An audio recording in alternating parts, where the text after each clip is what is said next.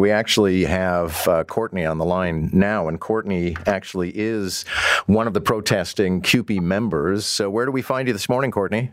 Hi, so I am in uh, at the Stouffville location at Paul Calandra's MPP office. Okay, and what's going on?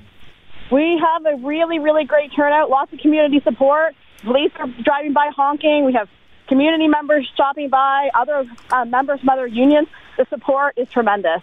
Are you comfortable with what is unfolding today and what could lie ahead next week? Because this is, you know, I, I don't see the off ramp here. I don't see you guys necessarily getting a deal, and this is becoming somewhat entrenched. Yeah, so we're not going to give up until this um, horrible repeal of this bill is. He has to repeal this bill. We're not going to go back. We're not going to be laughed at, you know, by this government. We've had enough. It's 2022. The mask has been ripped off Doug Ford. He does not support workers. He wants women to show up, do our work, and take the scraps. We've had enough, and that's enough. So get back to the bargaining table. That's all I can say to this government. Kourtney, thanks a lot. Good to talk with you this morning. That's actually Kourtney Boulton.